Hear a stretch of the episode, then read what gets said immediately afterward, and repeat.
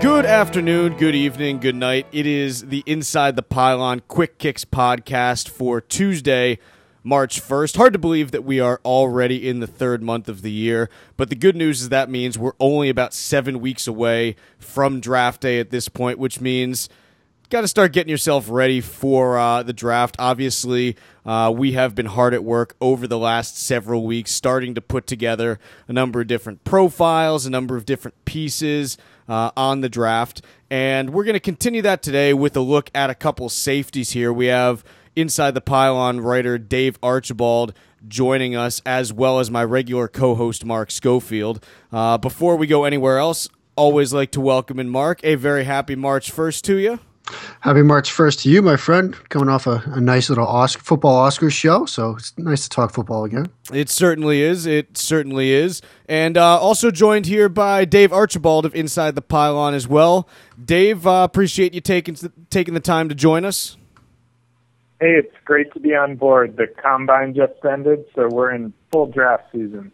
All ready to go here, and I know we've got two safeties here that we're going to be talking about, a little bit different in terms of their overall approach to the game. Let's start first with Duke safety Jeremy Cash. He's a guy who, you know, has gotten a decent amount of buzz this year. I think some of it, you know, negatively in people saying that because he lacks cover skills, doesn't necessarily have a defined role in the NFL here. Why don't you start just by giving listeners just a basic rundown of Cash and what his game is? Sure, and it's easy to see why people question his coverage skills because in the Duke system, he was really playing more of a linebacker role. He lined up in the box almost every snap. I think in 4 or 5 games I watched, he only played deep safety on one play. So we're not talking about a conventional safety role. Now, as Dan Hatman and Matt Miller will remind us, just because someone wasn't asked to do something doesn't necessarily mean they can't do something. But I think it's safe to say that's a question mark with Cash as he progresses to the NFL.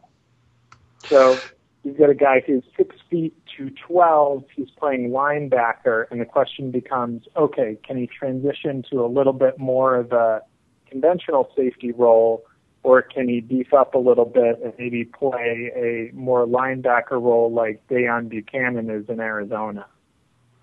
Dave, when you've kind of gone through his tape, have there been some sort of traits that make you lean towards him fitted in one way versus the other, sort of ability to cover in space versus in man-to-man? Like, which role do you think would suit him better? Well, what he's done has lent itself more to a linebacker-type role. He's very explosive moving forward. He shoots gaps really well. He keys and penetrates. They used him blitzing a lot, and he made an impact there, you know, timing the snap and jumping through on some green dog blitzes. So, and then run support, you know, avoiding thrash and making tackles. So I think that's kind of the more obvious fit. But as far as this transition, a lot of it's going to come down to the scheme and the personnel around him. Obviously, if you're in a defensive front that's asking your linebackers to take on blocks from guards a lot, being 212 pounds is going to be a problem. And if you're playing kind of a matched safety look where he's playing deep a lot of the time, that's going to be a question mark with what he's done in coverage in his career so far. Were there times with that in that Duke scheme that he was asked to kind of drop deep, drop into zones, or was he pretty much in the box all the time? And he was pretty much in the box all the time. I think I saw one play where he was deep. There were a few plays where he was in like a cover 2 underneath zone or a robber zone, and he did okay there. One thing that was interesting, I only found one play of him press coverage, but he did get an interception on that play, and he looked pretty good at that. You kind of wonder, he's got long arms, he's strong, so I think that's a role where I'd be interested to see him do that a little bit more. Dave, you've watched a decent amount of tape on him at this point. You clearly see him playing more of a linebacker role. Is he the type of guy that has the frame that appears to be able to potentially put on some additional weight to get up to that weight. He'd need to be in the NFL in that position, in, you know, even just that 230 range, somewhere in that ballpark. Or is he likely, you know, pretty close to maxed out at this point and not likely to add that much additional weight? Yeah, I'm not like a kinesiology expert, but I think it's probably going to depend on the scheme. Because, you know, maybe he can add 10 or 15 pounds or something, but he's not going to be in that 240, 250 range that most teams want their linebackers to be in. So then the question becomes, you know, can the scheme, can the defensive front, can that support a linebacker being, you know, in the 220s? And I think we see in Arizona that some teams can make that work, but, you know, that's not the case with everybody. What type of scheme do you think you see him fitting in if he ends up playing closer to the weight that he's at today? Where do you think he could potentially be a good fit? Well, I think you look at how the Rams use Mark Barron and how Arizona uses Buchanan and how the 49ers use just Kwesi Tarte. And that seems like an ideal fit, at least in the short term, where you've got two more conventional safeties, and then he's playing as a third safety in a dime package, which gives you a little bit more, you know, he's going to be rangier than a typical linebacker, so you kind of get a little more speed on the field there than in a conventional nickel set. But then he's a good enough run defender that you can play with him as your essentially your second sub-package linebacker. Dave, you probably haven't finalized draft grades or anything like that, but if you were a defensive coordinator in this draft, where would you feel comfortable standing up and saying, look, okay, now it's time. We can draft this guy and I can make something happen with him?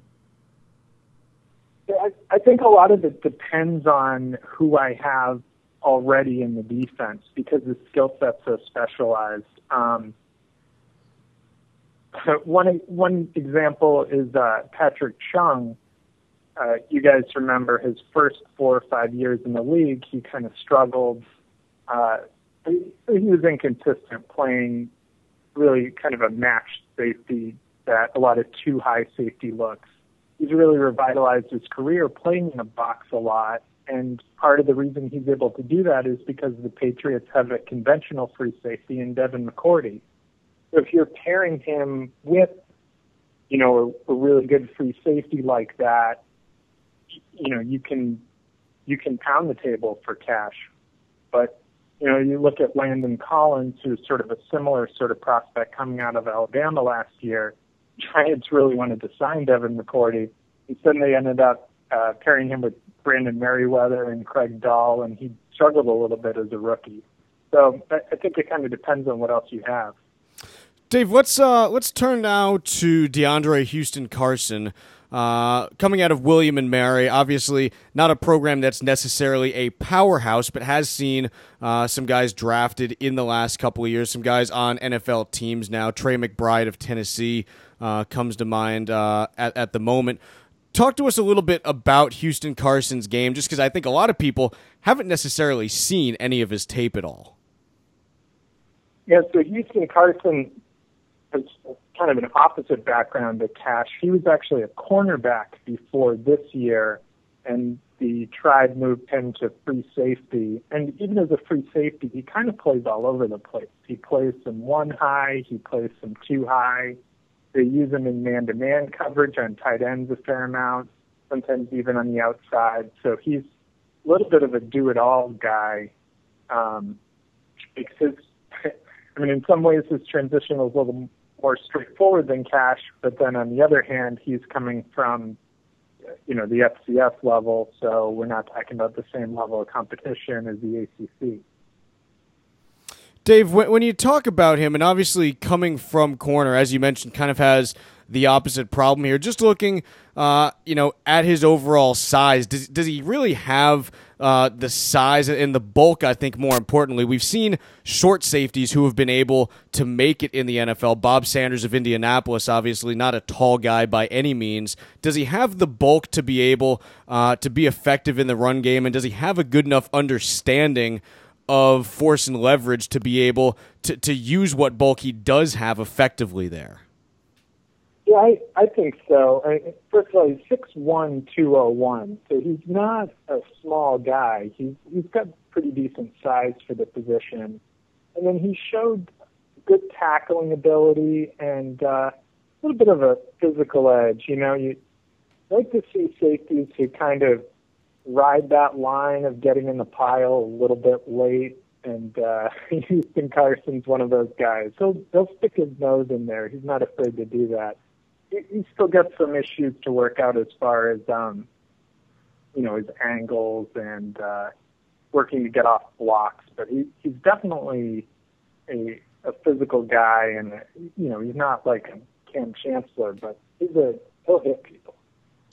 Dave, for a lot of rookies coming into the league, especially someone trying to make the transition from the FCS, the best way to stick around is on special teams. Now, he's had some success. Can you talk a little bit about what he could contribute to a team on special teams? I think special teams is definitely an area where he can make an early impact. He had 9 blocks, blocked punts, field goals, or extra points in his career. And you can see him on film just really bursting off the edge to block punts and kicks. And then he also played as a gunner on the punt team and on the kickoff team. So he's got plenty of experience on special teams. He's had some success. One thing I thought was interesting, I kind of expected him to do a little better at some of the explosion and agility drills at the combine. He really had pretty mediocre results at those. So there's a little concern about his athletic ability translating to the NFL. Where do you think, when it's all said and done here, and you've done a ton in terms of looking at value and where teams typically reach for value, where, you know, compared to where they're a little bit more conservative, is this the type of skill set that may be a little bit undervalued in the league today? Just because, you know, again, you talk about the special teams background that he has there and what he is able to show on that side. It's not necessarily the first place that people look to pick up value in the draft. And then you're also talking about a guy who, as you said, a little bit of a tweener, and some of his athletic ability didn't necessarily show up. Is he a guy that may slip and a team ends up getting a better football player than they than really the draft position suggests? It's really hard to tell with the guys like Houston-Carson coming from the FCS level, because you're going to end up with teams' evaluations being all over the place on them. And sometimes that means a guy gets overdrafted, because it only takes, even if the league's, you know, all over the place on a guy, it only takes one team to draft him. So I think it's pretty hard to predict. I know even as his drills today were somewhat mediocre, he got really good marks on his attitude and on his positional work today at the combine. So it didn't even seem like he hurt himself in that regard. You never know. I mean, I think he's got a good breadth of skill, and I think he can. I think his special teams ability means that even if it takes him a little while to find his role on defense, he can make an impact in the kicking game. Dave, he, you know, didn't test too well today. I'm kind of looking at his numbers right now. Is there an area you would like to see some improvement in from him? Say when he comes around to his pro day, some, you know, one of the drills, a shuttle or a 3-cone, that you'd like to see a little bit of a better number for him? I thought he would do better in the jumping drills and in the, you know, the 3-cone and the shuttle. I think if he had done, I expected him to test above average in all those, and he tested below average in all of them. So then you sort of have the question, you know, is what I'm seeing on tape real given the level of competition that he's going against?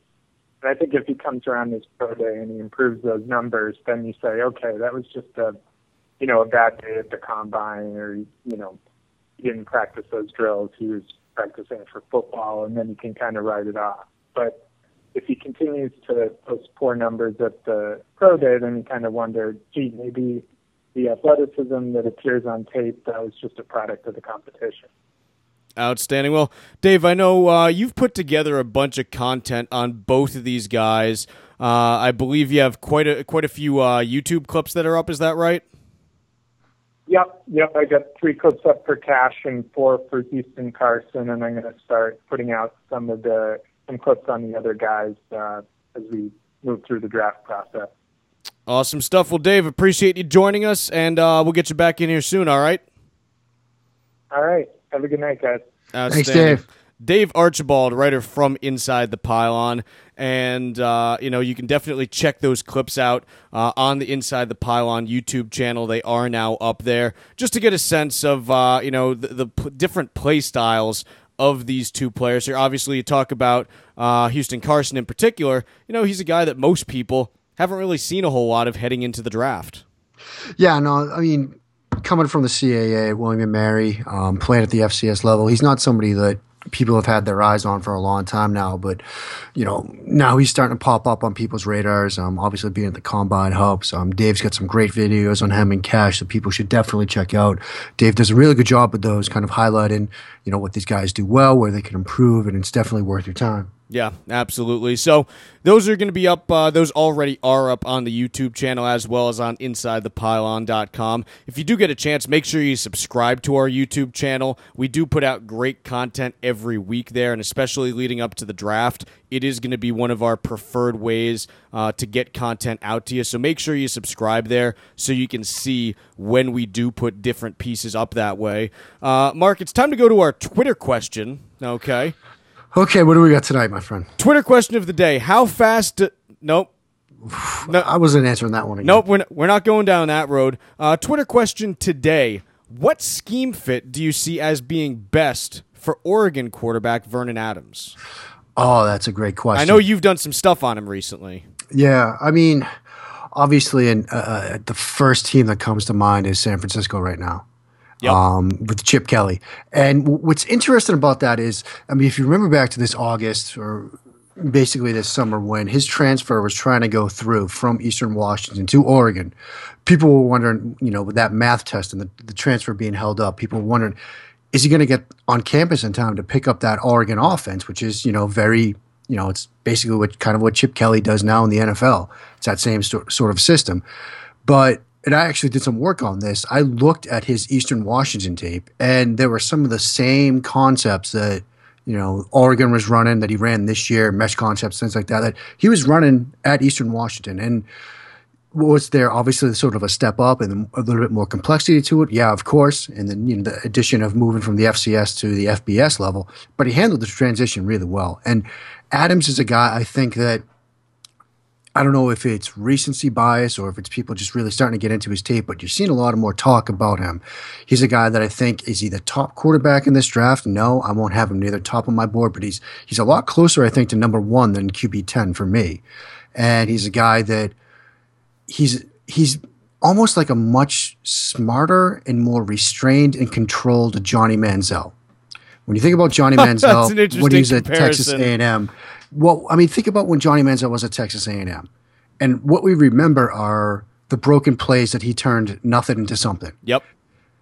Adams can do that, but Adams can also function within the structure of the offense. And, a recent article that I did on him shows him running a mesh concept, and it has a quote from Mike Leach, one of the, if not the godfather, one of the disciples of the mesh concept in that air raid system. And Leach was given a talk on the air raid and talked about how in the progression structure on this play, on the mesh concept, quarterback might not even get to the backside reads. Well, on this one play, not only does Adams get to the backside reads, then he goes back to the initial reads for a post route, which is the first read. He's gone through 5 reads already, goes back to the post route late in the play for a touchdown. So it's like he can improvise, but yet still kind of push the scope a little bit of the structure of the play to make good things happen. He's a guy that I'm, pretty high on. Other guys are even higher on him.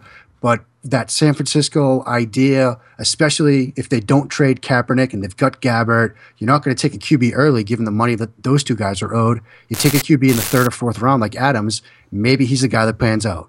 You just gave us a number of things that he does well.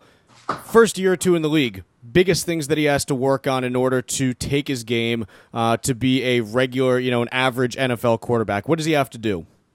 Well, I mean, I always say this.